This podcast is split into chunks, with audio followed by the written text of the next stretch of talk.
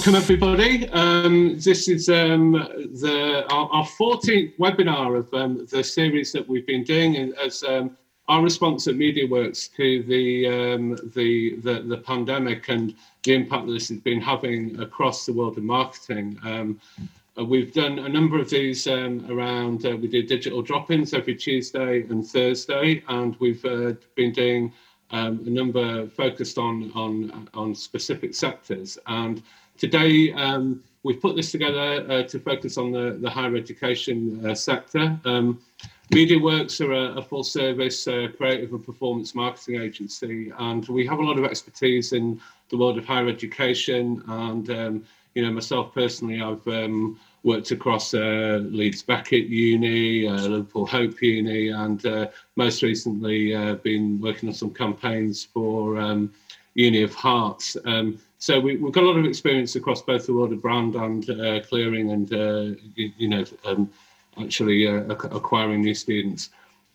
Now um, you you haven't you'll, you'll, be relieved to know that um, I'm not going to do all the talking today, um, and we've got a, a special guest today um, who is uh, David Norris, and um, I'll I'll let David uh, introduce himself if that's okay, David. Yeah, not, not a problem, Paul. Uh, my name is Dr. David Norris, and thank you very much, everybody, for, for tuning in. Um, I guess uh, my, my current role is I'm currently the Performance Marketing Director here at MediaWorks. I've been in that role for, for just over a month, having previously been on the other side of the fence in, in the higher education role as Associate Dean at two separate institutions um, with a focus really on, on marketing and recruitment at both institutions. I've also spoken um, and been the guest speaker at a number of CABS events, so Chartered Association of Business Schools, focusing on on things like online business models, um, student marketing recruitment, and also executive education as, as well. So I, have got, if you like, hopefully insight from both sides of, of, of the fence.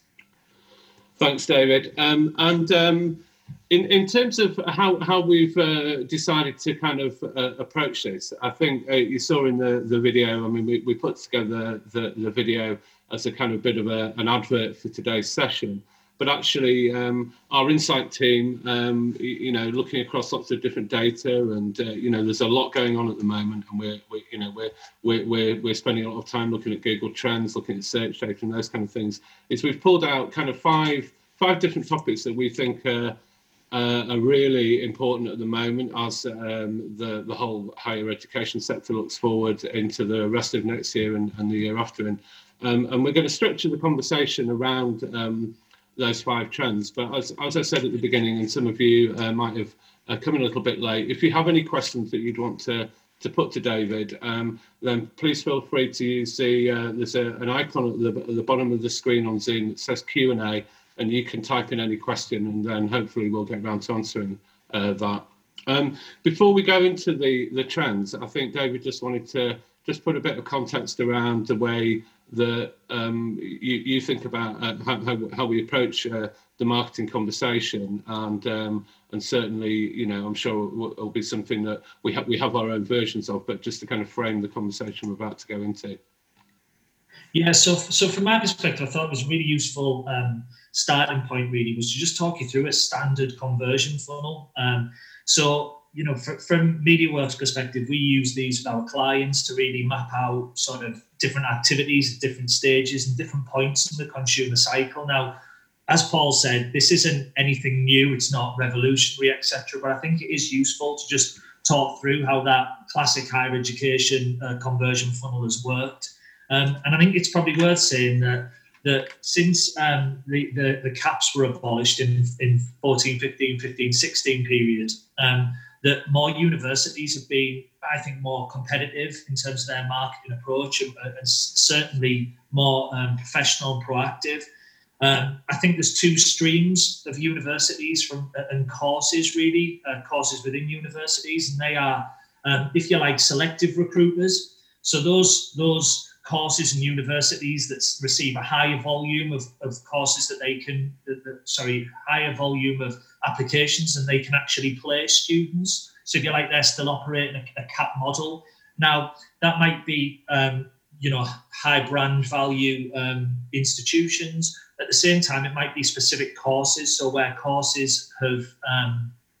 you know, got caps because of placement or requirements like physio, um, you know, uh, anything related with health typically um, have, have, caps on. And then there's a whole secondary uh, market, which is around, in my opinion, what I would class as competitive recruitment, where if you like, there isn't necessarily a set cap and it's about uh, recruiting as, as many high quality applicants as possible. And I think for me, it's about understanding that, that, that really the, the, the learner, the, the student, if you like, will go through um, the full conversion funnel at different points. And I think it's worth saying that in the last cycle, at the awareness stage, what we saw was that 34% of students actually started um, in this awareness stage researching universities before college or sixth form. 35% started before um, reaching the April of their first year of college or sixth form, and 31% started researching post April. So this is quite an elongated process. It's not it's not typically being done in a, in a really fast way. Um, consideration stage is, is being typically uh, from June in sixth form right through to sort of, um, if you like, August the 15th, that A level or, or BTEC result day. Um, so again, that's been quite a, a, long period of time with key considerations at that stage really being about so which university, what to study, and which course to study. Um, and the role that I think the, the, significant increase I've seen in that time as well is the role that parents have played. Um, so parents play a significant role as a key influencer, um, with 25% of students saying that um, parents were their biggest influencer in terms of where they studied. So it's not just thinking about the relationship with the student or prospective student, it's also about thinking about those influences. And um, also the role that, and I know we'll talk about this slightly later, the role that open days have traditionally played in that, with 91% of students um, previously in the last cycle citing that they went to an open day uh, to at least one of their first five choices in UCAS, right through to conversion, which takes us through to August the 15th, the, the, the big bonanza that is results days, where students go to the college, uh, go to the sixth form and find out what results they've got. And then, um, you know, the universities begin with the position of um, confirming places. And then right through to advocacy. And I think advocacy has, is increased in its importance as, as we've gone through the cycle, really, and as we've moved into this um, quite commercialized world, really, with um, 92% of students saying that they'd actually reviewed, um, the, the, the, looked into, sorry, student reviews based on their firm choices as they went through that cycle. So again, the role that student reviews and, and advocacy from current students plays is, is quite significant. So I think I just wanted to take people through that journey yeah. and, yeah, yeah. how it's moved with some key statistics. Yeah, and I think and I think that you know, and, and what's become more and more apparent, um, it, and like you say, depending on the course, depending on the uh, the the institution itself. Um, the, the the the the impact of marketing and going through our, our funnel has, has, has, just grown and grown and grown in importance, but also grown in its competitiveness. So I think that then when you have something like um, the pandemic has happened, kind of brings us on to our kind of first trend, um, is um, you know the, the, the, marketing was already important, but but then the shifting behaviours here that we're seeing that that kind of impact even more. So so so you know we we know that when uh, there's you know significant events in the world where there's big kind of waves of change, it, it really does make people reflect on on their lives, their future and, and I think that the kind of university pathways and those kind of things are, are no different. And that we've now seen this statistic coming through that 15% of prospective students are starting to think that they might actually change uh, their, their choice. Um, and um, you know, th- this is in a context where we've already got, um, you, know, things like um, uh, a clearing kicking in, and people, you know, the, the, there is a, a, longer time for people to to make to to change their minds. Uh, just wondered what you what you thought about this and how, how people could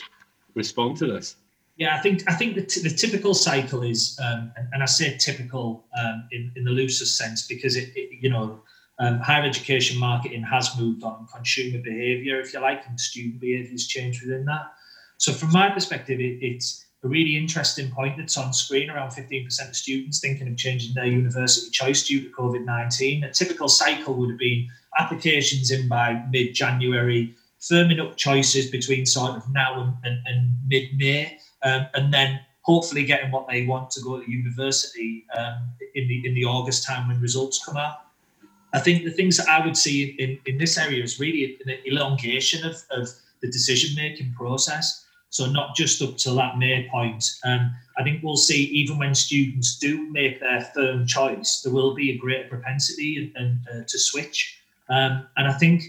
from, from my perspective, you've got to start thinking about what the conversion goals that universities are using are, because typically we would use apply uh, conversion goals, and then we would use making firm choice as a conversion goal, if you like, and that might happen on site or through UCAS. Um, I think from my perspective, one of the things that we've been advocating at MediaWorks is the notion of, of setting um, sort of smaller goal conversions. Um, so what we call micro conversions. So looking into the data and whether that be um, somebody even just downloading or considering the process or, or, or um, you know watching a video thinking about how you actually engage with that that individual because there might be actually now going back to the start of that consideration process rather than being down in that sort of conversion stage that we would expect to see so i think that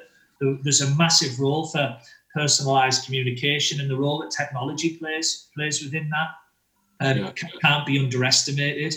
i also think we'll see more students um, going to clearing through choice um, having reevaluated. And, and I think it's really early um, to be saying what university in September is going to look like. And I think students are going to be looking at um, how how this current student experience is playing out with the university that they're studying. They're going to be looking at a range of other variables as well, um, whether they feel comfortable actually travelling to the university that they selected. Um, and I think that that for me is a, a really interesting one to, to, keep an eye on and look at really around how you use things like um, Tag Manager to look at event tracking within your site to make sure that you're actually um, managing those those um, sort of live events and, and, making sure that you're then building your target audience list for people that might not be considering right now, um, but people who then might be reconsidering at a later date, depending on how this COVID 19 problem uh, that we're all experiencing. I mean, and this this this kind of I'll, I'll, I'll kind of use that as a segue into the the next one a little bit because I think um, the, the the next thing that that we discovered was um, really um, some data coming through from uh, uh, UCAS around um, really whether people were were student, students wanting to live closer to home as a result of um, of, COVID nineteen, and in terms of that kind of ability to target. I know a lot of the campaigns that I've worked on in the past, depending on the institution,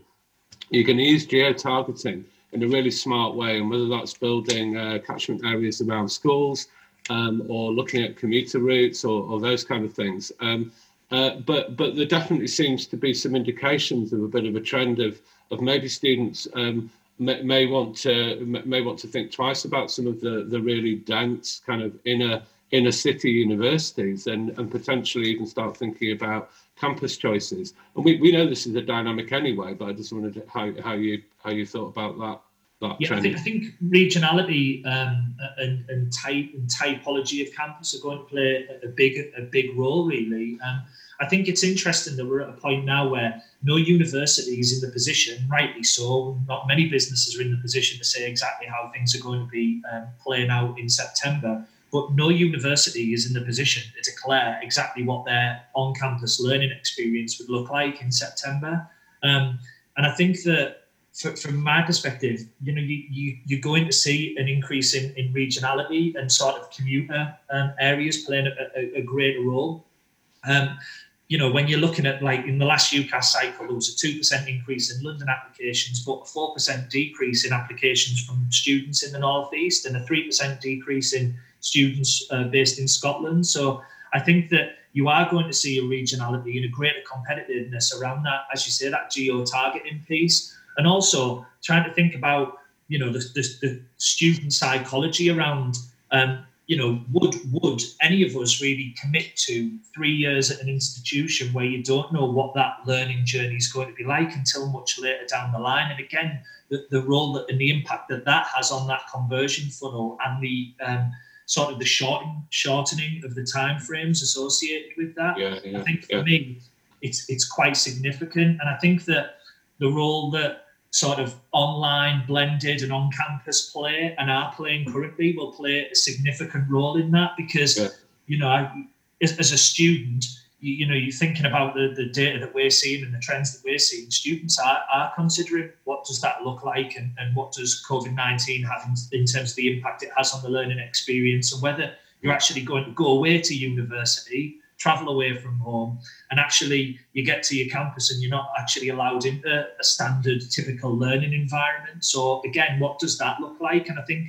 going back to the the, the student voice and the role of that, it's really important that universities are considering how are they sort of engaging and managing students that they've currently got and what are the students saying in terms of sentiment right now about learning. Yeah, and I think and I think that that that, that kind of um, uh, almost kind of brings us on to the the, the next um, trend, and, and this is this is an obvious one because everybody's talking about it. That everybody said, okay, we, we can't do open days, so we're going to do virtual open days. And when we were talking yesterday,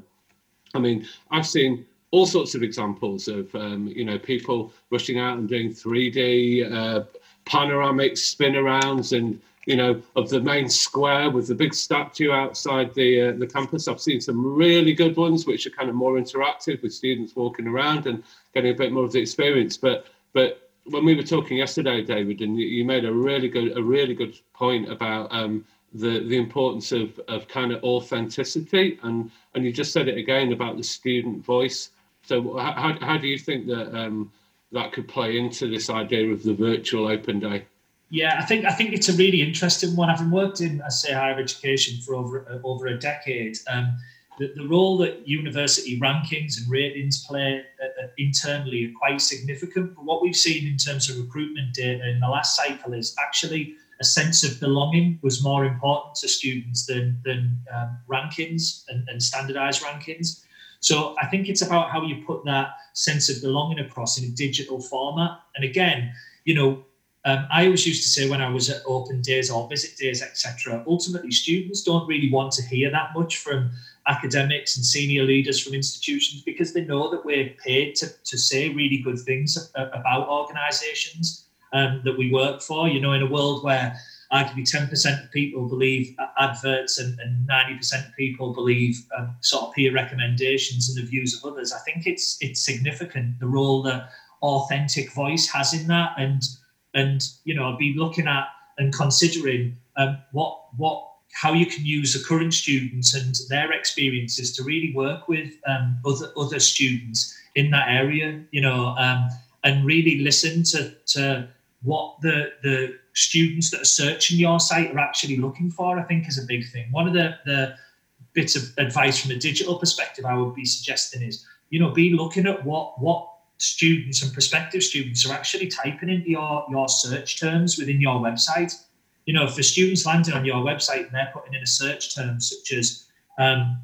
you know, um, I, don't, I don't know, something around how are seminars going to be delivered, um, you know, virtually, or, or what does virtual learning mean at your institution? And, you know, those type of search terms, you might not currently have web pages set up to deal with those queries and content designed to meet those needs. And I think I'd be looking at the search terms that people uh, are typing into my website and looking at if you can get any steer about what is what is being requested, what is being asked for, what isn't being answered across your standard pages within your website. Yeah, and um, and and I think um, yeah, there's there's certainly some also some very creative ways of, of bringing this to life. And uh, the one thing that we do know about is that we um, you know our, our average student nowadays is very comfortable in front of a camera, or or, or a lot of them are. So we, yeah. we, we can use that to our advantage. Um, Absolutely. So I think uh, you know, uh, uh, whilst you know a lot of these things uh, pose pose problems, um, we also saw um, some interesting data. If we if we look back, at one of the things that we've been doing uh, uh, in in looking at the impact of the pandemic on marketing is looking back at, at other events that have um, you know been been big shocks to the economy and big shocks to different sectors, and um, our kind of fourth trend here is is really looking at um, whether history will repeat itself. That we know that um, after the financial crisis 2008 2009 there was actually quite a big uptick, uptick in um, higher education uh, applicants as um, as a reaction to um, to to wanting to kind of improve your your prospects um, in the world as as the world comes out of this, and whether you know we, we need to be responding in terms of how we're presenting the benefits of um, uh, you know the, the a degree qualification or um, uh, and that kind of thing, and, and whether there's anything that we need to shift to kind of respond to probably what is a, a really kind of fundamental need for a lot of people is to improve their prospects. Yeah, I, th- I think I think it's worth saying that the, the, data, um, the last set of data that I saw from UCAS was around um, highlighting that the in January applications across the sector from that typical 18 to 21 year old audience were up 1.2 percent, and I think that what we're going to see is an in- increased volume of students actually considering um, going into university. And the reason I say that is because um, you know I've been part of a university that's that's been at the forefront really of, of apprenticeships and, and, and that whole um, you know agenda um, at Teesside University, where I was you know looking after uh, MBA apprenticeships, and charter management degree apprenticeships, amongst other things. And I think that what we're seeing is a quite likelihood of recession. Um, and what we know is during recession, during recession, sorry, is that the employment does suffer, and also the, one of the first things to go are training budgets. So are those apprenticeship uh, places going to be available to people? So I think that what we're likely to see is an increase in students almost selecting to go to university as a safe option and a way of upskilling themselves to look at coming out the other side in, in three years' time. I think that there's a, a, an enormous role of universities in that and how we actually go after those um, potential new leads as well for students who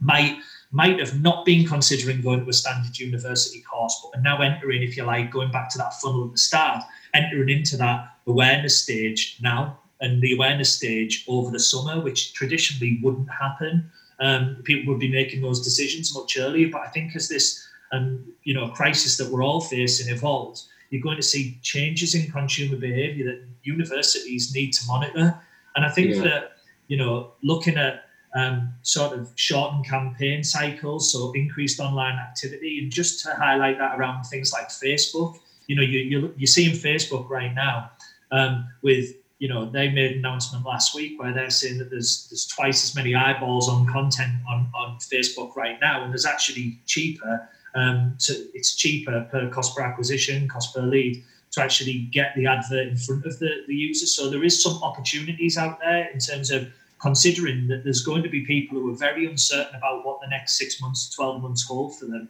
And that isn't just a standard 18 to 21 year old market. You know, the last cycle saw a 15% increase in people who were 35 year old plus um, in the UK. And again, it's thinking about um, how you can develop campaigns and, and, communications that really tap into those individuals that might be either, you know, unfortunately um, losing their jobs as a result of a potential recession, and, or people who might have, have been taking this period to really reevaluate and reflect on where they want their careers to go and seeing universities an upskilling opportunity. Yeah, and and I think um, and, and I think you know that that that the importance of, of that communication at the moment um, it, it just just kind of brings us onto our onto our last one, which is um, around c- clearly um, for um, you know our, our, our prospective undergraduates this year. They, they couldn't have had a more disruptive year, and they you know a lot of them are feeling um, you know, really rattled by uh, what's going to happen with their predicted grades and, and all those kind of things. Um, and um, you know the, the the the higher education application process is is is already a, a, a stressful one, and and this year is is probably going to be even more stressful. And and I think that you know we're, we're looking from the outside and going you know not only do you really have an obligation to kind of communicate in a positive way to your uh, to your prospective uh, students, but um, isn't this a, a, a great opportunity to to say something really meaningful about your brand at this point, given everything else that we've said, that that can give your your institution and your brand of your institution an, an advantage at this point by being authentic, by being caring, and by being in tune with you know what what's going on in our in our our audience's world. Yeah, I, th- I, think if I could give universities sort of one bit of advice in, in this period, as say in uncertainty around this point, it would be sort of be responsive, be personalised, and, and, make sure you're nurturing the relationships that you've already got. Um, you know, with students because they are going to be um, in, a, in a difficult position where they're weighing up a multitude of options. The future that they were imagining for themselves isn't so certain, isn't so clear, and it's about how we, um, as, as institutions or as marketers, how we you know make sure that we're communicating to them in an effective way in channels that they want. You know, again, you know, social media plays an enormous role in this. And again, going back to the point I made earlier around sort of authenticity and, and, and the student voice or current students being really important in this, I think that um, it'll have an enormous impact on, on students choosing where to go, and not just the experience that current students having right now um, in this world of potential uh, blended learning or distance learning, if you like,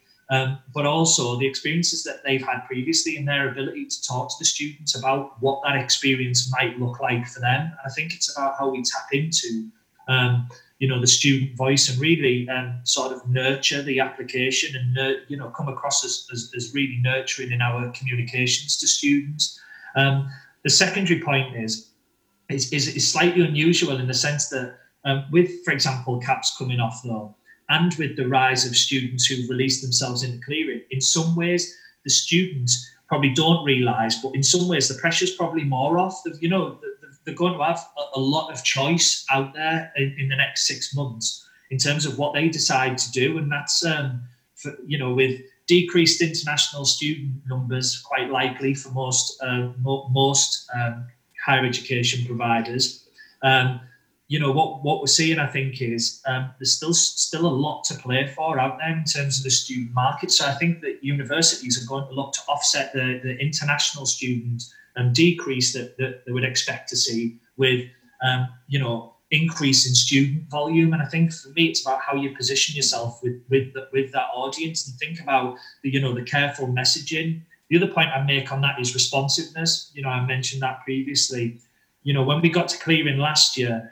35% of, of those in clearing um, sort of made a decision less than 30, 30 um, minutes after after you know engaging with a, a, an organisation, and 24% took um, 30 to 60 minutes. So what I would suggest is that people are already sort of in the mind to switch. Um, so it's not just about saying right, let's start our clearing activity in traditionally most universities would be looking at sort of that July into August period. It's about thinking about right, how do we communicate with learners much earlier in the cycle in a way that we would probably think about communicating them within clearing, you know, and that is sort of your top of the funnel stuff in terms of awareness building, whether that be you know through pay per click campaigns, whether that be you know social media. Um, and whether that can be some targeted outreach activity. So again, liaising with college representatives and speaking to them about speaking to their students. You know, really thinking about what does a, a condensed conversion activity look like for us in the next in the next few months. And I think that it really is about communicating that in a, in a, in a, in a clever way, making sure that you're very clear and going back to just making sure that you're being responsive, being personalized, and making sure you're really nurturing those relationships. Yeah, great. Okay, well, I think um, uh, uh we're, we're kind of uh, pretty much um, out of time now. Um, so, so I think uh, you know the message is loud and clear that the across the whole funnel, um, the, the, the, you know your marketing activity is going to be really important at the moment, particularly around search, uh, exploiting the opportunities in social that David's uh, talked about. Um, I think that really imprinting your brand and people being able to clearly remember what it was about your institution versus the competition as people are being swayed and, and feeling uncertain. So your your brand experience that, that comes through, and whether that's through your virtual open days or, or, or your tone of voice or being personal, you know, all of this is um, has never been more important. Um, so I hope that you've um, all in, enjoyed uh, the session today. Um,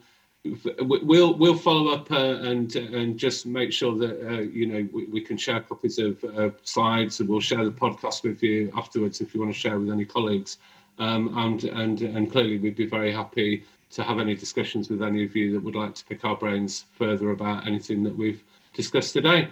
So thank you again for attending um, it's Friday afternoon, um, and for what it's worth, I hope you have a great weekend, um, and uh, I hope the sun shines wherever you are. So, thank you, and um, stay safe.